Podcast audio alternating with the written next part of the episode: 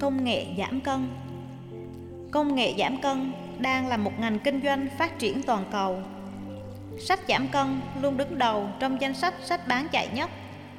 Nhưng theo tiến sĩ y khoa Deborah Wilson, đánh giá của chính phủ trên tất cả các nghiên cứu về giảm cân cho thấy 2 phần 3 số người ăn kiêng tăng tất cả số cân trở lại trong vòng một năm và 97% tăng trở lại sau 5 năm.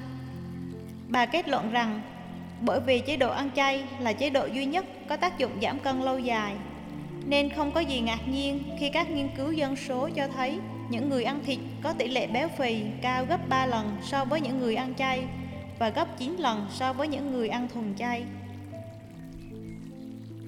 Vì sao hầu hết các chương trình giảm cân đều thất bại? Vì tiêu điểm của họ bị định hướng sai. Người ăn kiêng thường nghĩ chân chất rằng bỏ đói cơ thể họ với một vài loại thực phẩm nào đó, họ có thể giảm cân. Đây là cách tiếp cận một chiều, giống như cách tiếp cận chuyên môn hóa, đơn canh của chúng ta đối với nông nghiệp, công nghiệp và giáo dục. Không trao dồi những khía cạnh khác của vấn đề cân nặng, ví dụ như việc chấp nhận bản thân, nâng cao sức mạnh ý chí, phát triển bản chất tinh thần và tâm linh của chúng ta.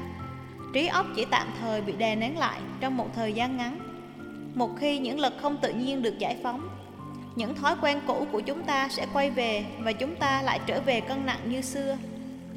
Giải pháp là điều chỉnh tiêu điểm của chúng ta từ ngắn hạn đến dài hạn.